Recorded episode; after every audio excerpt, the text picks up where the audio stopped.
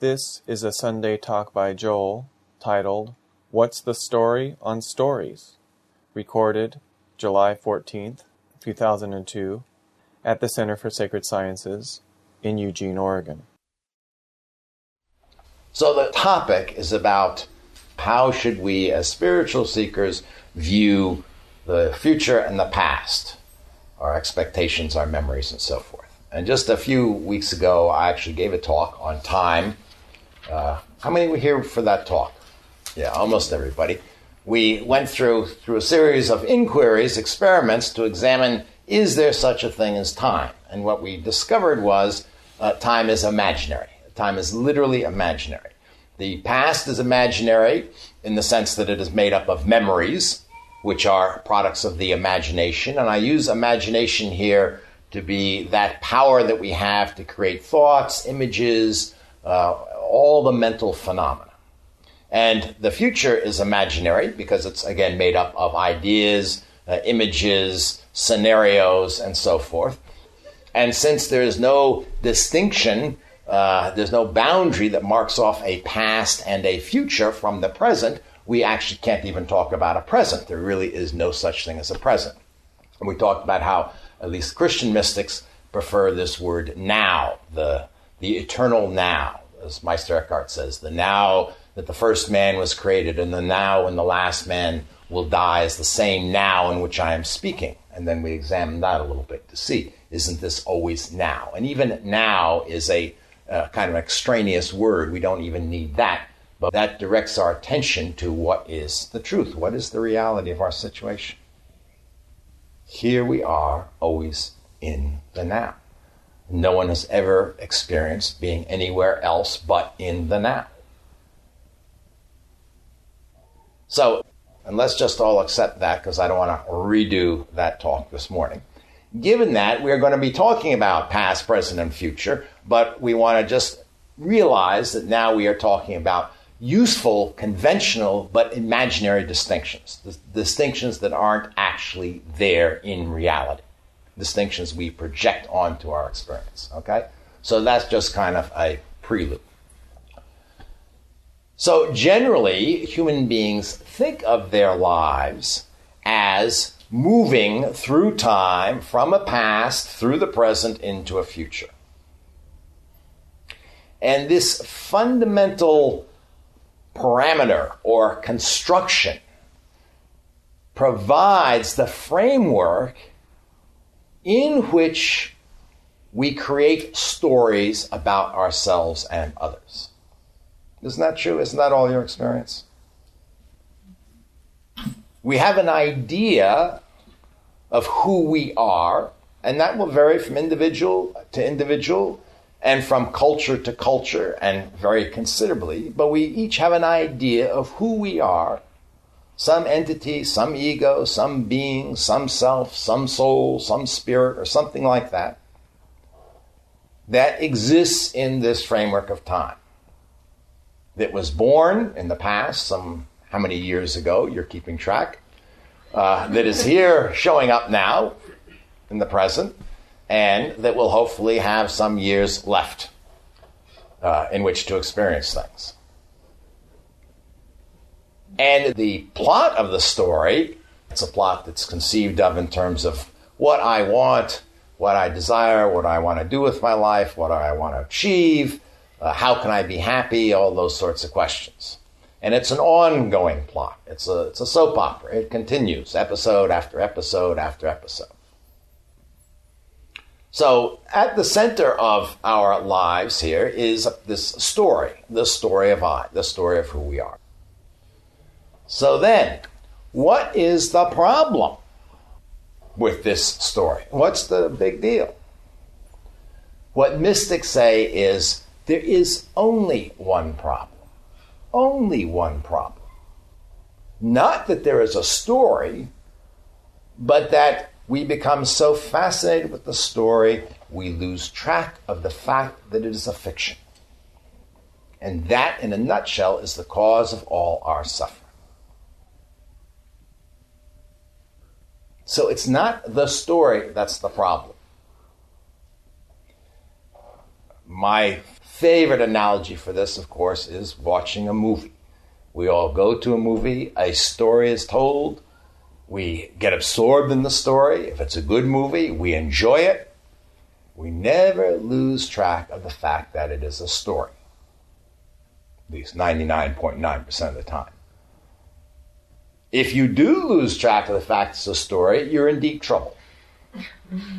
As children, we sometimes lose track of the fact that it's a story. Children uh, can be overwhelmed by a movie, especially a scary movie, and start responding to it as if it were real. And the way we calm them down is to say, oh, Deja, it's just a movie. There really no, there really no dinosaurs chasing anybody. It's just a movie, right? Isn't that what we do? We remind them. We point out to them. We want them to realize, oh, it's just a movie. Why? So they can enjoy the experience and not be terrified, not be truly terrified, because we like the experience of the emotion of terror. That's why we go see these kinds of movies. So there's absolutely nothing wrong with the story. Not only is there nothing wrong with the story, who would want to be without stories? I mean, just from the point of sheer enjoyment. All human cultures have told stories, told stories around the campfire, told stories about the past and the future told stories to answer questions like where did we come from? Where are we going? Who are we? How can we be happy? And these stories vary considerably, especially if you study other cultures. Some of them are profound, dramatic. I mean, would we want to be out without these stories? Today we have stories called science theories. They're the same thing. The stories, Big Bang. They're fascinating books. We have some in our library. You can read about it. How in the first nanosecond these energies were released and da da da, and how this happens, and it all happened. The, the first part of the universe, like what I don't think they use the word cooled down anymore. What do they say? Solidified or condensed? Condensed. What would be the term? Be? Sure, condensed. Condensed you know, all like in less than a second. But then, you know, how the galaxies formed and all that stuff, black holes and everything. People spend their whole lives absorbed in creating the story and readjusting the story. What would life be like without stories?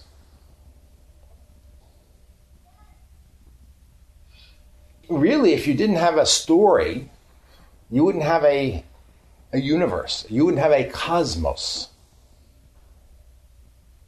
The cosmos is a creation of our imagination. At the most fundamental level, all the things, the forms, the phenomena of the cosmos are distinguished by our imagination, creating these distinctions. We construct these worlds that we live in. We don't do it alone like you personally do it. That's why you can't, you know, uh, think positively about a Cadillac and expect one to show up in your driveway. We do them socially, together, as a culture, as a community. Right? You can see that just through our language. There's no such thing as a, an individual language. There may be very primitive forms of language that are only between two people. My nephew and his mother, for the first oh, I don't know, two years of when he learned to speak, they spoke their own language. Nobody else could understand it. Everybody got a little worried. He was about four or stuff when he started learning English. But they, and it wasn't a baby talk. It was strange. They understood each other perfectly. But it's a mutually, socially constructed phenomenon. As are our thoughts, as are our stories, by the way. So in that sense, we distinguish ourselves through this process of imagination, but we tie ourselves all back together through telling stories to each other. We are all part of, in a certain sense, the same story. I had a friend in Los Angeles who was an actress, who was in a play whose name has slipped my mind. Uh, it's the name of a, an artist from the 1930s in Italy. In any case, the play was an interesting play. It was done in a mansion in LA that the company rented, and it had about oh, a dozen characters, maybe uh, six main characters and another six secondary sort of characters. And then uh, some of these secondary characters were like only the butler, you know, or the gardener or something. The main story involved this family, this aristocratic family, and it had to do with fascists and communists and artists and all that. And you went to this play, and it began with a murder, and everybody assembled in the main hall downstairs. And there was a sort of a mezzanine, and there's stairways going up, and it was a quite elaborate mansion, of the physical structure. And the murder happened. And then people rushed off into various rooms and upstairs and downstairs. And you chose one night to follow a set of characters, and you got their story. And as a kind of play to get the full story, you had to come back several nights because you couldn't possibly follow everybody's story. It was all going on simultaneously. That's kind of what our, our stories are like. They're stories within stories. Do you know what I mean? I mean, this is marvelous. I'm just trying to uh, point out the complexities the, of these stories, the glory of these stories. So, who would want to be without a story? Assuming it was possible. Are you raising your hand back there? Yeah. Yeah, you want to be without a story or what? No, I'm just saying, so we've also created ourselves to have the emotions and physical traits of pain and, and all the, the things to be able to involve ourselves in these stories through life. Yes. I, Create I, ourselves to re- be receptive to these stories, including all shock, disgust, pain, all the bad and good things that go with it. let, let's be careful here. We, as our true self, as consciousness itself, has created all that. We, as the character in the story, has not created all of that. So there's a big difference here. The character in the story is a creation of our true selves as consciousness itself. We got to be very clear about this, otherwise, we start confusing the ego with God. The ego is a creation of consciousness. So if you're talking about your true self, yes, we as that consciousness has created all this, including the pain, including the suffering, including all the disturbing emotions, including everything. Because there's no good story without some pain, some trouble, some conflict. Have you ever seen a good story that did not have conflict in it? Pain and trouble and whatnot? You have never seen a good story without that. I've said this before. You know, you just take any movie, your favorite movie, a movie that you really thought was just the epitome of what a good movie is. And you look at it and you'll see there are disturbing episodes in it. Somebody cries, somebody has some pain, somebody's betrayed, somebody's killed, somebody dies. And you start going through that movie and start saying, well, let's take that out, let's take that out, let's take that out. You'll have nothing left. If it's a love story, you'll end up with the wedding at the end. How long can you watch a wedding? You know this from your friends when they videotape hours of wedding that are fascinating to them. and they show it to you. Boring. And you know why it's fascinating to them? Because they know everybody in the uh, you know, in the story, and they know where they're coming from, and they can see how they're responding. so yes, the answer is yes. The whole enchilada.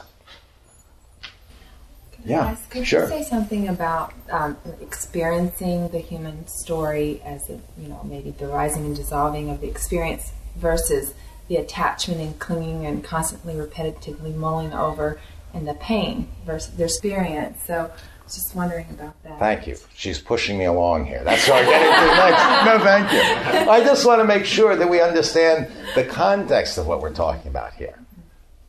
Because this is really important, because if we don't understand the spiritual context, we won't understand what the problem is with the story. It's not the story, it's that we are fooled by the story. Now, first, let's talk about why we are fooled by the story. And I, can only come up with a crude image. If we think of consciousness as a shoreless ocean, limitless shoreless ocean, producing all these forms, all this phenomena like waves. And some of these waves are thoughts, memories, images, mental phenomena. And intrinsic in the wave is attention, which is a power of consciousness, if you like. In other words, no phenomena appears without attention. Phenomena and attention are inseparable. Ultimately, they're the same thing. And that includes the story. So, in your mind, if you watch carefully an episode of the story forming, let's say it's the story of what happened at work yesterday and how a colleague insulted me and how I did not respond in a skillful way and how today I am still suffering now in the present and how my mind continues to weave this story. Either by going back and saying, oh, this is what I should have done, and playing a little fantasy, or by going spinning forward, fast forwarding, saying, this is what I'm going to do tomorrow. When I see that person again, I'm I didn't say anything, but now I feel terrible. I'm going to give him hell. Whatever it is. You watch, what is happening is this wave of consciousness is arising, and with this wave is attention getting very absorbed in this story, right? Now, it's as if we lost track of the fact that that wave was anchored in this infinite, shoreless consciousness. We got so absorbed in the story that the story took on a reality it does not have. then our suffering changes. Our suffering changes from enjoying the story to the suffering of the character who is the victim in the story. Because the character in the story to whom all this is happening is suddenly that is who I am, not this great ocean of consciousness, but this fictional little I in the story. And not only that, when we take the story to be real, it condenses, if you like. It solidifies. It's as though that wave now suddenly started to turn to ice. It becomes inflexible, immutable. It becomes like a, a house made of ice that now we have to live in. It's like we we're sitting there in the theater watching Jurassic Park, having a great time. We became more and more absorbed in the movie, and suddenly we find ourselves in the movie. and suddenly it's no longer fun. when you look into the mouth of that, you know, Tyrannosaurus Rex. Ah, ah, ah. what happened there? Now, we don't actually, you see, get into the movie. You can't get into the movie the whole of consciousness can't become only one of its little stories. But we lose sight of that, we lose track of that.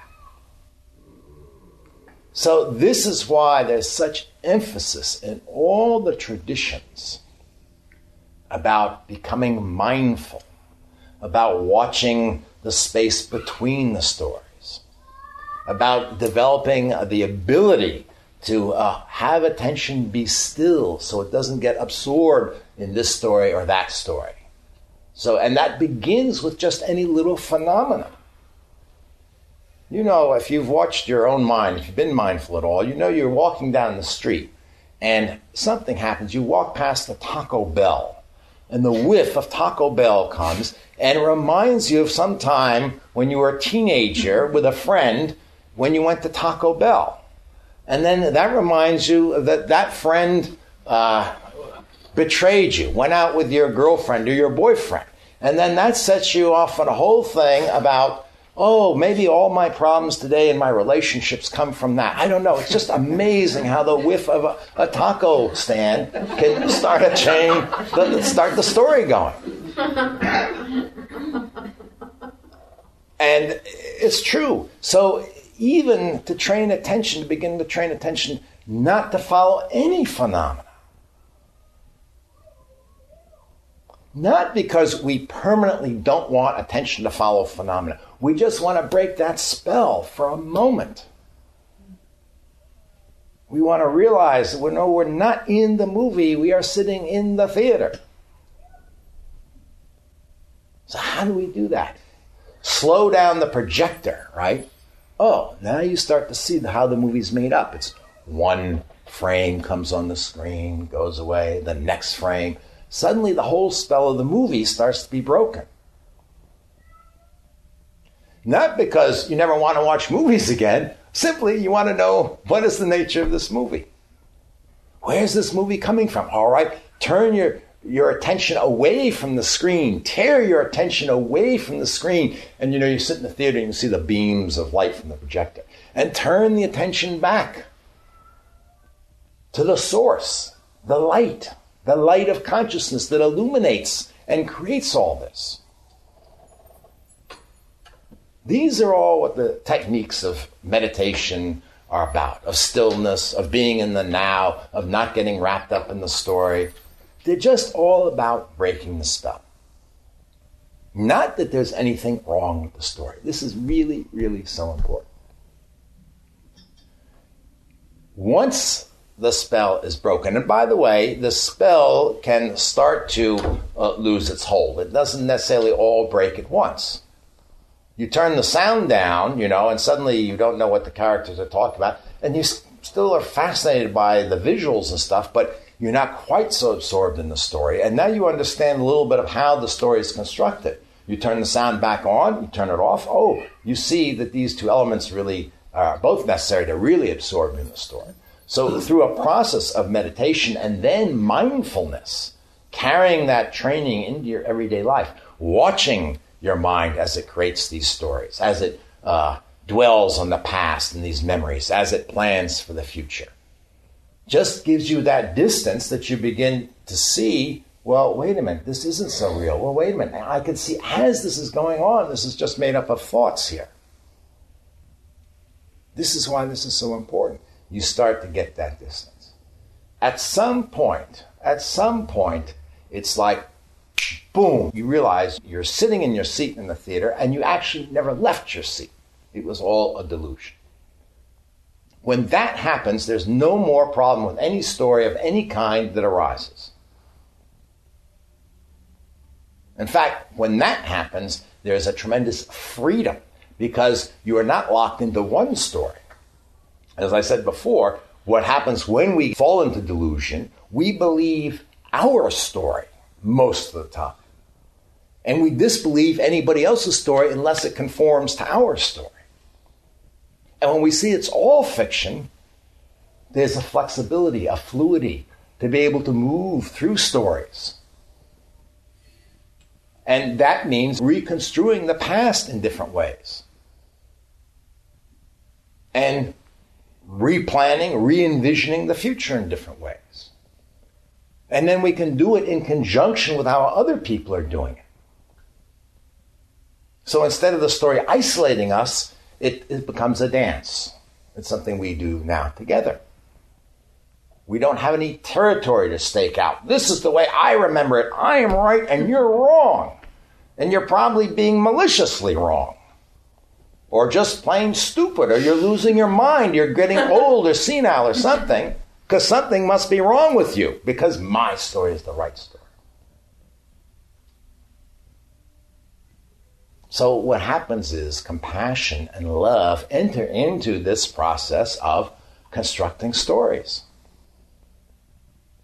It's like the difference, maybe, if you've ever worked on any sort of committee to do something creative any kind of uh, uh, performance that requires teamwork. It is such a joy when everybody's together. It may not even be something artistic. Maybe you're just brainstorming in an office for a project going on. You know, when people have dropped their egos, when they're throwing things out, when those juices are flowing, do you know what I mean? Did anybody have an experience? That's a wonderful experience. That's the best of the film business, by the way. The very same situation is a nightmare when everybody's got their own ego and clinging to their own ideas of what they want and not listening to each other. This is the difference between love and compassion and self centered egotism at work here. It's not the activity that's the problem, it's the approach we're taking. So we have to free ourselves from this, this spell of the story, uh, the way the story is woven. And we do that by coming to see how the story is woven. Yes? Isn't a big part of the problem that we're taught since we're born that the story's real and this is a new way of looking at our existence and the culture doesn't support it and it's it's too easy to stay caught into these habitual ways of thinking and being um, and it, it, it's work to unlearn it that is definitely true. That is definitely part of the problem. And it's worse in our society because we don't even have a sacred societies. So we don't even have, in our worldview, our contemporary materialist worldview, we don't even have a sign in that worldview pointing to the exit, which sacred societies do. If you grow up in India, you may be still caught up in samsara and the whole story, and you may lead just as uh, self centered, grasping, greedy life as anybody in this culture. But you know from growing up that if you wanted to, you could go off to the Ganges and you could find one of these yogis, do you know what I mean? And you could study and you could get out. In the back of your mind, somewhere, you know that all this is Maya. I mean, that is what the culture teaches. Even though that may not be uh, how you are experiencing your life, but at least there is built into the culture, you know, that exit door. So, yes, you're absolutely right. So, this is one of the reasons we gather here, uh, like minded seekers, to support each other in our quest to discover this for ourselves. And that's why groups like this are very important. That's why in Buddhism, you know, it's the, uh, the, the Dharma, the Sangha, and the uh, Buddha. Buddha. Yes, the Buddha. yeah, the, the Buddha, the Dharma, the Sangha, the three jewels of Buddhism. This is what we need. The Sangha is the community. The Dharma is the teaching, and the Buddha is the teacher. So, yes, very important. Now, let's come down to something a little bit more practical level, even than that. So, here we are, spiritual seekers. Understand, we hope, understand intellectually at least what is going on here, but we want to experience this in our lives. We're being mindful, we're doing the practices, we're watching how our memories arise and how they get woven into a story about the past. We're watching how our plans for the future arise. We're watching how, because we are absorbed in the story, and because we take it to be real, and because we take ourselves to be real in the story, and because we think that then our happiness depends on the story working out okay for that character in the story, we get very attached. We get attached to various things, but more importantly, in terms of story, we get attached to things going the way we want them to go. We get attached to situations in the story. We don't want to let them go when it's time to let them go in the past, and we don't want to let go of our the way we envision the future and how this character in the story is going to be happy in the future. When that vision no longer has any relation to the eternal now that is unfolding. So this is specifically what causes our suffering. This is the attachment part. And we can we can come to recognize that. We can come to recognize in, in quite fine detail how we're attached to a certain, let's say, begin with a memory. And when we can recognize the attachment, the recognition that it is just a memory, just a mental phenomena, just a piece of imagination is what creates the detachment. We don't have to do something extra in there. So your uh, friends there who, um, your friend who writes her journals, I don't know what her attitude is. But when you're writing your journal, whether you're writing it out on paper or you're writing it out in your mind, recognize you're creating a story. You aren't telling events as they actually really happened. You are recording your memories. And if you go compare them with other people's memories, the other characters that are in your story, you will find discrepancies. If you are convinced that your way of all this unfolding is right, that will bother you. That will cause you suffering, at least some mental suffering. That will be disturbing. If you recognize that these memories are constantly being created and recreated, interesting to have a dialogue with those people. Maybe you'll come up with a new set of memories. Maybe if it's a family situation, your whole family will come up with a new set of memories. Maybe the memories are so, uh, there's so much discrepancy that you can't. Maybe that's what you have to deal with. Maybe the fact that there's something you can't bridge with your family, if it's a quote, as we say today, dysfunctional family. You look into that more, then part of that memory perhaps was a longing for the family to be different. So you're coming to terms not with the ultimate reality, you're coming to terms with the reality of the story, though, the conditions and terms of the story. You see what I mean? but you always know it's a story, you always know it's being created. But we don't want to get too relative here, do we? I mean, there's a limit to relativity. No, there's no limit whatsoever to relativity. It is all Oh, come relative. on! I'm just simply saying this isn't anything too esoteric. There are there are some facts. Oh, good. Name me one. Oh, for Pete's! Now, see, how do you know his name is Pete? Maybe it's a spiritual name he adopted. Well, Maybe he was switched in the hospital, see, with his parents. You don't know he's really Pete, do you? Okay, let's let's take what she's saying. She's saying Karen is sitting here on the chair and speaking. Okay, that, that's you got it. That's the universe. and I agree with that, Therese. And she agrees with me. Well, again, I can say, how do you know that's Karen sitting on the chair? Maybe Karen has a twin sister, and they said, We'll play a joke on them. I'm going to stay home today. Her twin sister's visiting, and you go and sit in my place and see if they can recognize. We don't get to a point where we say, All right, everything the mystics say is true, except this I know is really real. That is an obstacle. Now, we might say, in practice, there are certain things that you accept within the limits that knowing that they're all relative. You, you assume so the story can go on that they're true, at least for now. Otherwise, we would be like Hamlet. You know the story of Hamlet? That's his whole problem. He doesn't know what actually happened. Did his mother and, and uncle kill his father or not? The ghost says they did, and this and that. The whole play is he's immobilized within action because he cannot decide. The reason he cannot decide is he's looking for the absolute truth. He's never going to find the absolute truth in the story. By the nature, the story is fiction. That's what's confused him. Once we understand it's fiction, we can act without any hesitation. We're not under the burden of finding out what is the ultimate truth in the story. We are under the burden of spiritual seekers of finding out the ultimate truth, but we're never going to find it in the story. So, what we come up with is a story that we feel is a good story, and within that story, we act. You know, actors and actresses don't refuse to act because they say, well, this is just a play, it's just fiction. uh, Laurence Olivier didn't turn down Hamlet, you know. He said, no, I. Hamlet, that was Hamlet. Imaginary. Why should I why should I get out on stage and do this? Not only did he not refuse to do it, he got out and he did it and he threw himself completely into the part.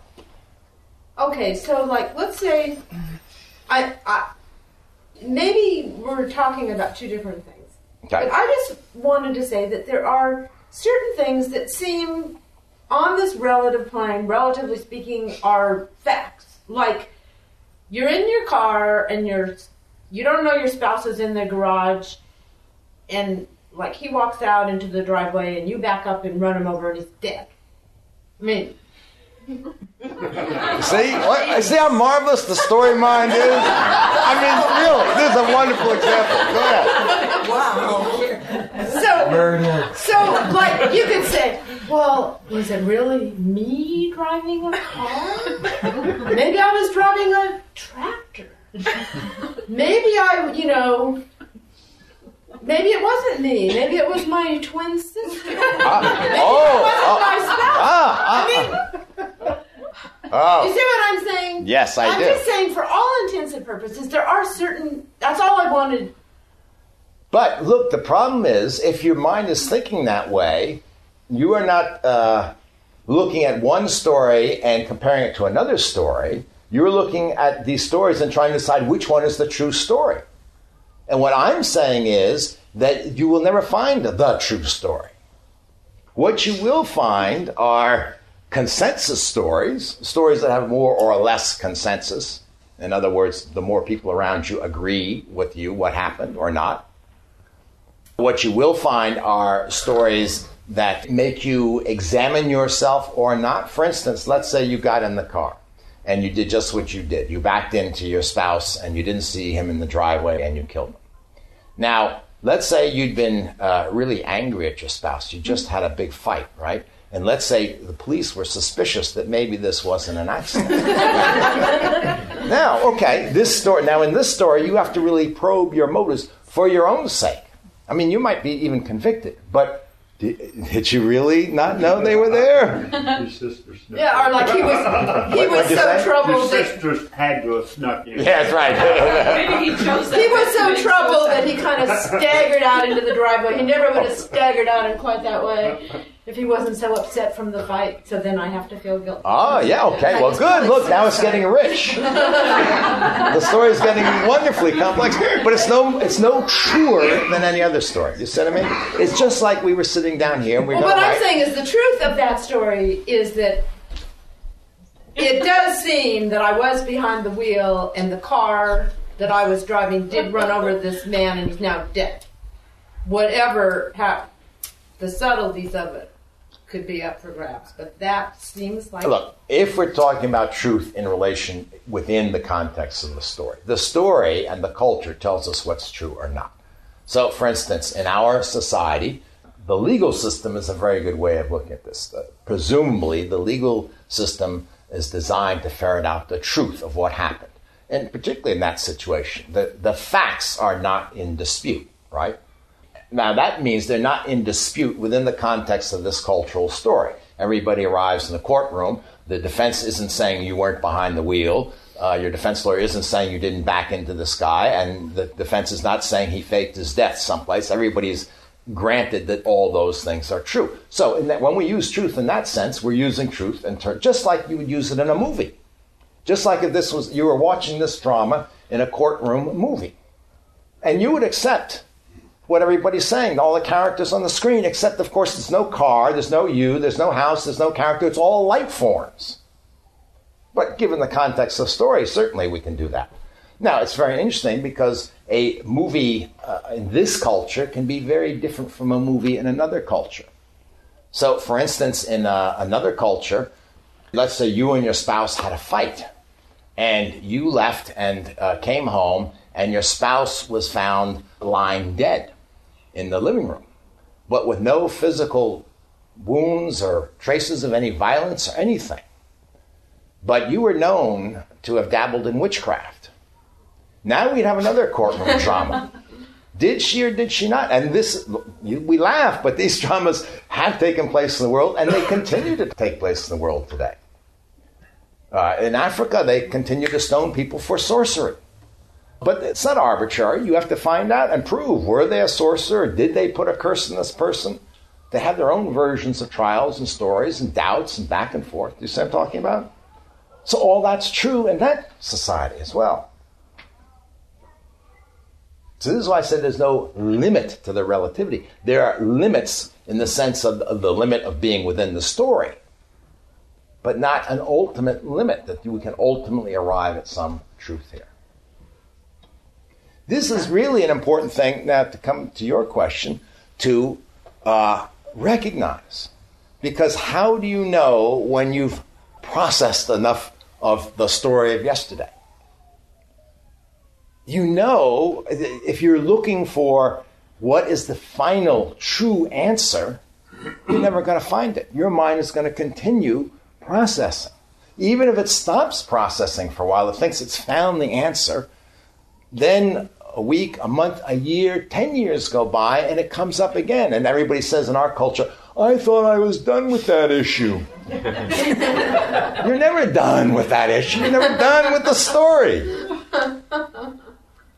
The point is, how can you play in the story to bring out the love and compassion? How can you play in the story in such a way that the story is enjoyable, that you appreciate the story? It's not a question of whether you're right or wrong in an ultimate sense. It can be in the sense of the courtroom. In the courtroom, someone's right or someone's wrong, you know? There's a witness says something, and then a counter witness comes up and says, I can prove that person lied. Oh, now we know they lied, they're wrong. But uh, in an ultimate sense, how do you know you've lived your life rightly or wrongly? And that comes down to any particular moment. You don't. Look, Gandhi said this so beautifully. Gandhi said, You know, I can never know the outcome of my actions. He meant in terms of they're ultimately going to be right or not. Only God does that. This is the teaching of Bhagavad Gita that I'm not responsible for the result of my action, the fruit of my action. And we always look to that. What I'm responsible for is the intention in the action. That I can be responsible for. I can act with as much love and compassion as I am capable in this moment. Not as much love and compassion as Mother Teresa of Calcutta seems to exhibit, because I'm not capable of that. But if I can act with as much love and compassion as I'm capable of this moment, then I've already, quote, fulfilled my obligations, no matter what happens as a result of the action. Now, it is true we also uh, have you know brains and intelligence and whatnot, if the action turns out to actually have caused unintended harm, we can then look back and we can create a story here that allows us to alter that response in the future should a similar situation arise. So we're not like being naive. We're not saying everything I do, you know, I always had a good heart. I just was going with the flow and, you know, like some uh, flower child. But it still comes back to that. That's the wisdom part. I can see, okay, that action actually, I thought it was going to be helpful to people. It turned out not to be. So next time, let me not be stupid and just repeat that. By the way, often when we're trapped in that condition story, we do repeat it because we don't know how not to repeat it. Because we can't recognize that, oh, these are thoughts fictions, imagination. And that's the beauty of imagination. It can be altered, changed. We can think up new stories. That is the creativity of the world. I just read a review in the New York Times book review about a book that came out by a new scientist who has the idea of throwing out all science as we've known it so far, going back to the calculus and starting with algorithms. You heard of this? Stephen Wolf. Yeah. I have no way of judging. I'm, I'm not qualified to judge, but this is startling. Here we had this story, the science story. We thought we'd arrived. Now we finally got the facts. And here comes the guy whether it works or not, but it's possible it could work, who's going to throw all that out and start from a whole different basis. If that were to happen, you know, and people got educated in that worldview, a hundred years from now, the world will appear completely different to everybody in our culture. You wouldn't be talking about space, time, electrons, black holes, galaxies, all that. I don't know what they'd be talking about. Algorithms. I don't even know what an algorithm is, but that's what they'll be talking in terms of. So here's what I'm saying it is this looking at what's going on, and you have to answer that question for yourself. But answer it for yourself in terms of seeing that it is an ongoing play. Do you know what I mean? That you process it enough that you can arrive at a new version of this ongoing story, that you can be creative and change. Now you're going to play that story out. And then your interactions with people are going to change it again. Your story is always going to be changed. There isn't a fixed story. Do you see what I mean? And it's going to be changing in relation to that dance. See, uh, we have this other idea that is completely insane, causes us tremendous unhappiness, that life is like a movie, especially Western movies. You know, Westerns always like happy endings. That at the end of the movie, we're going to ride off into the sunset, and that's it. And it never happens, does it? Have ever you ever ridden off to the sunset and that was it? The story was over? No. Jennifer, I just saw this movie last night, Kate and Leopold. Have you ever seen it? It's cute, romantic comedy, better than a lot of them these days. And they go back and forth in time. You know, Meg Ryan's this modern uh, career woman, and this gentleman comes from 1876 through time, and he courts her. She can't believe it. This guy's, you know, like a gent. They don't make them like that anymore. Probably. Well, it's not that great. Maybe I'll tell you. That, finally, she goes back in time to be with him. They, you know, they, boy meets girl, boy loses girl. Well, in this case, it's girl. Girl meets boy, girl loses boy, girl finds boy. So at the very end, she goes back in time, and it's one of those, you know, uh, wonderful moments where he's about to back in time announce his marriage to you know, this other woman that we all know is going to be terrible for. He's just marrying for the money. And she comes through the time hole and she walks in and says, And yes, I'm announcing my engagement to Kate. Oh, and then everybody's looking, who's she? And then they kiss, right? That's, and then the credits roll.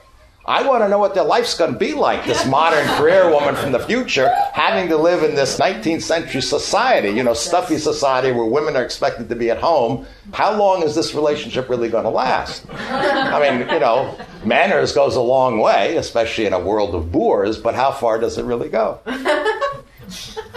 So we don't ever ride off into the sunset.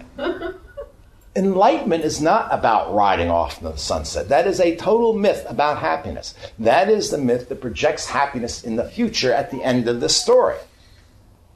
Or it may be the myth that projects happiness into the past, which is uh, which happens to a lot of people, and that may be the case. Who is talking about their friends talk about their past all the way back to first grade?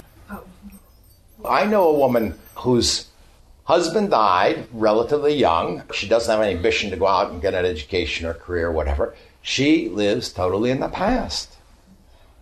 I mean, you know, every time you go over there, she pulls out the albums and, you know, and oh, what a wonderful Christmas and this and that and so forth. You know, she's living completely in the past. By the way, to get this, you have to rewrite the story of the past. You know, you have to leave out a lot of stuff. Yeah. and the memories get more glowing and golden, you know, as time goes on. So we can be attached either way the happy ending in the future, the happy ending in the past. And then a lot of people take that idea of happiness and then they bring that to a spiritual path. I'm going to practice and practice until I get enlightened and then I'm going to be happy. I mean, in a certain limited way, it's true. You practice and practice until you get enlightened. But then you don't become happy then you see happiness was here all the time. That's why I say it's retroactive. It's not it's not in time. You don't become happy at a certain point in time. You drop out of time. I would sum all this up with three very simple, almost corny things. Learn from the past, plan for the future, but live in the present. I just put that out as one of those little reminders that maybe will be useful to you in the course of the day. When you are looking at the past, when you are going over the past, what is there to learn from it? That's the point of going over the past. Not to prove that you were right or wrong, not because happiness was in the past, not for any of these reasons. What are you actually going to learn by doing this? In terms of continuing the creation of the story, the drama, ongoing and when you're planning for the future. But if we always are in the present, and I, even though there is no present, but if we are present for, let's put it that way, if we are present for what is going on, whether it's memories arising or planning arising, whatever, there's never a problem. And we also should be present for the spaces in between what's going on.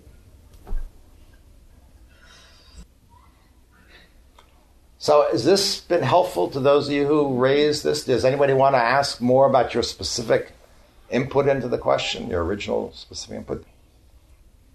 Um, when we talk about dealing with the story, to go back to the ocean analogy, I suppose you could you could see the story as story and discover that you were the ocean, or you could kind of stumble over the fact that you were the ocean, and then you could see that the story was a story. I mean, you've got to have the only way to really see the story as a story is to be the ocean, isn't it? Let me put it this way it's not just seeing that the story is a story. Because it's like, okay, you understand that this movie is being projected on the screen, right? Now you understand it's fiction.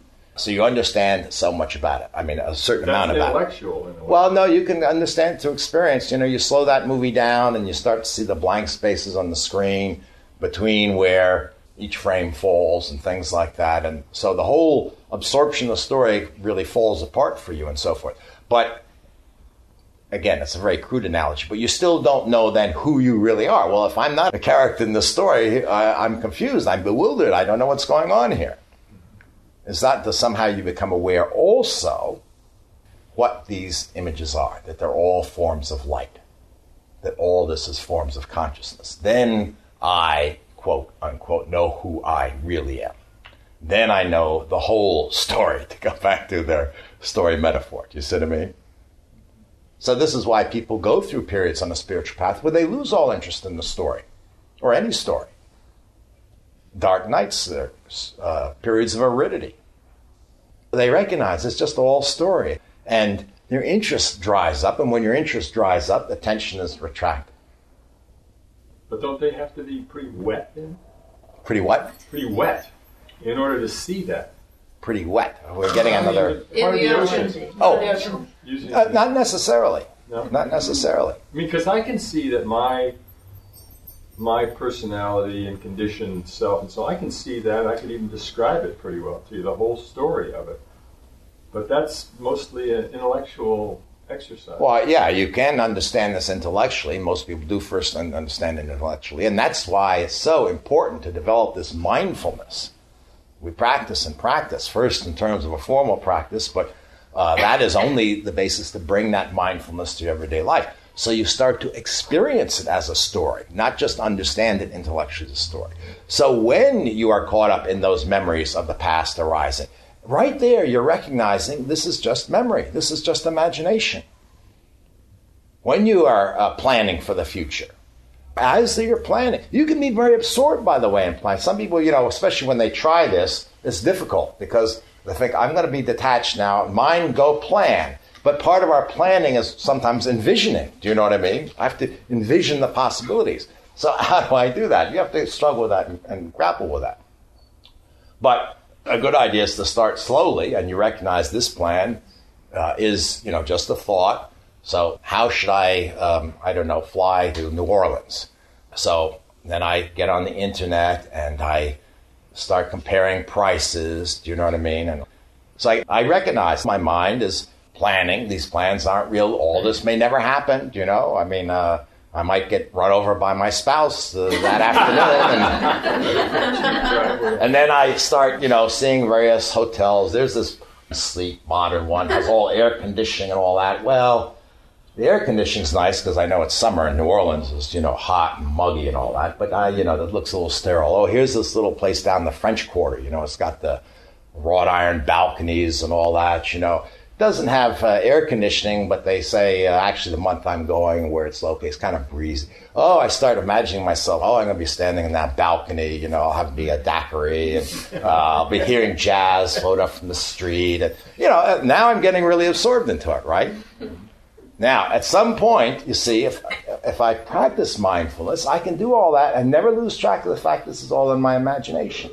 And if I can do that, when I get to New Orleans and when I check into that hotel, and when not only doesn't have air conditioning, but the faucet leaks, there are cockroaches, uh, the, the weather is stifling, the jazz is not drifting in from the street, it's below, uh, you know, the floor, and the bass is, you know, I'm not hanging on to that image I had. You see what I mean? So this is the whole process. Now I've gone, I've done everything I would have done normally. I planned that I didn't try to envision, envision myself there, but I've never lost track of what has been happening. But it sounds spirit trying to be aware, to experience the mm. story going along, rather than just to know that it's there. Yes, ex- well, that is what I mean by experience. The, the, it's going on. The difference is you know it is a story as it's going on, not just automatically sucked in. Experience as a Yes. But then don't you have it? Then your new story is that you're someone that is experiencing the story. That is correct. And on a spiritual path, we do, in a sense, develop an interim identity. I am now a spiritual seeker. And that's very valuable because it changes your priorities. If you are really now going to be a spiritual seeker, a committed spiritual seeker, if this is the most important thing in your life to discover the truth, then all the rest of the priorities in your life will shift automatically. Now, it may not be much of an outward shift, or there may be a big outward shift, depending on what you've been doing. But suddenly, things will be different from that point on. I mean, it may not be suddenly, but that mm-hmm. sometimes happens gradually with people. But their life starts to be led differently. And if you look over a five, ten year period, it can affect where you live, what kind of job you have, who your friends are, you know. I mean, that's how you know they've undergone profound life changes. That's what a change means. And then, but that is your story. That's that's That story is your you're- story. And I understand that these are devices. That's in right. a sense, when you realize that this is a device that you're using at this moment to direct consciousness, That's right. Very focus good. consciousness. Very good. But I am concerned about, what- um, and I don't have a good example, but I've read this kind of um, within a spiritual path, the the stacking of one illusion on another to, to get confused um, with these, and maybe this is an example. I don't know of of having that kind of story that of spiritual progress. Well, in fact, if you don't have any story, you are by definition enlightened. The definition of being deluded is you have a story. So why not have a story that will take you to enlightenment instead of a story that will keep you in delusion? So the story of the spiritual seeker, unlike these other stories, self destructs. It destroys the illusion that it's anything but a story. So this is what the Buddha said. The Dharma, the teachings, are a raft you use to cross the ocean of suffering. When you get to the other side, you don't carry the raft around. You have no, no more use for it. Same thing with, with So that in a story. sense, when you're starting to experience the ego as that device, as it struggles to get center stage, um, taking energy out of that and allowing it to just be set aside. In my experience and the experience of many seekers, uh, if you read through their biographies or autobiographies, is that this new self identity, it's not the same thing as you thought of as the old ego. So it's like a new character. Now, there often is a battle with the ego. The ego starts to seem like not me, but another character in my story who doesn't want me to go on this spiritual quest. And so you have these, you know, descriptions of spiritual warfare and back and forth. And sometimes the shift does not happen like all of a sudden. And the new self also has another interesting quality about it. That new self is by nature humble, open, knows it does not know. You're not really on a spiritual path unless you're starting with the idea, I thought I knew what it was all about, Alfie, and now I realize I don't. So, uh, teach me is the attitude of the spiritual seeker. I am open to, to teaching. This is what Jesus meant when he said we have to become like little children to enter the kingdom of God, not emotional children, but we have to have that sense of wonder and openness so we don't know. We know we don't know. That opens us to a grace that starts to move through our life, that starts to govern our life, that we can surrender to more and more. So even from the beginning, that spiritual self is giving up its control, it's, it's surrendering more and more. So that's what I mean by it's not only is it a different, just a different story of what I'm after and all that, but the character in the story, instead of trying to get more and more, is learning to let go more and more. and more. Mm-hmm. And, and consequently become more and more receptive. They go By together. Giving, by giving up and receiving. giving up is becoming receptive. So it's not a question of layering another story on. It is a question of sort of making a, a shift in the base of reference, and then different dynamics are set up in that new story.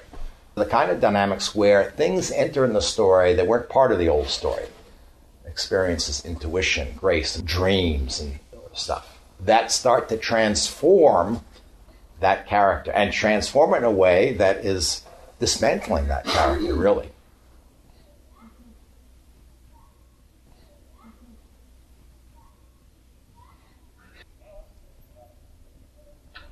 All right. It's uh, 1247. I understand Ram Dass is going to be on the radio at what, 145? What? That gives you plenty of time. You quickly grab a book, run home, and turn on the radio. Until we see you all, peace.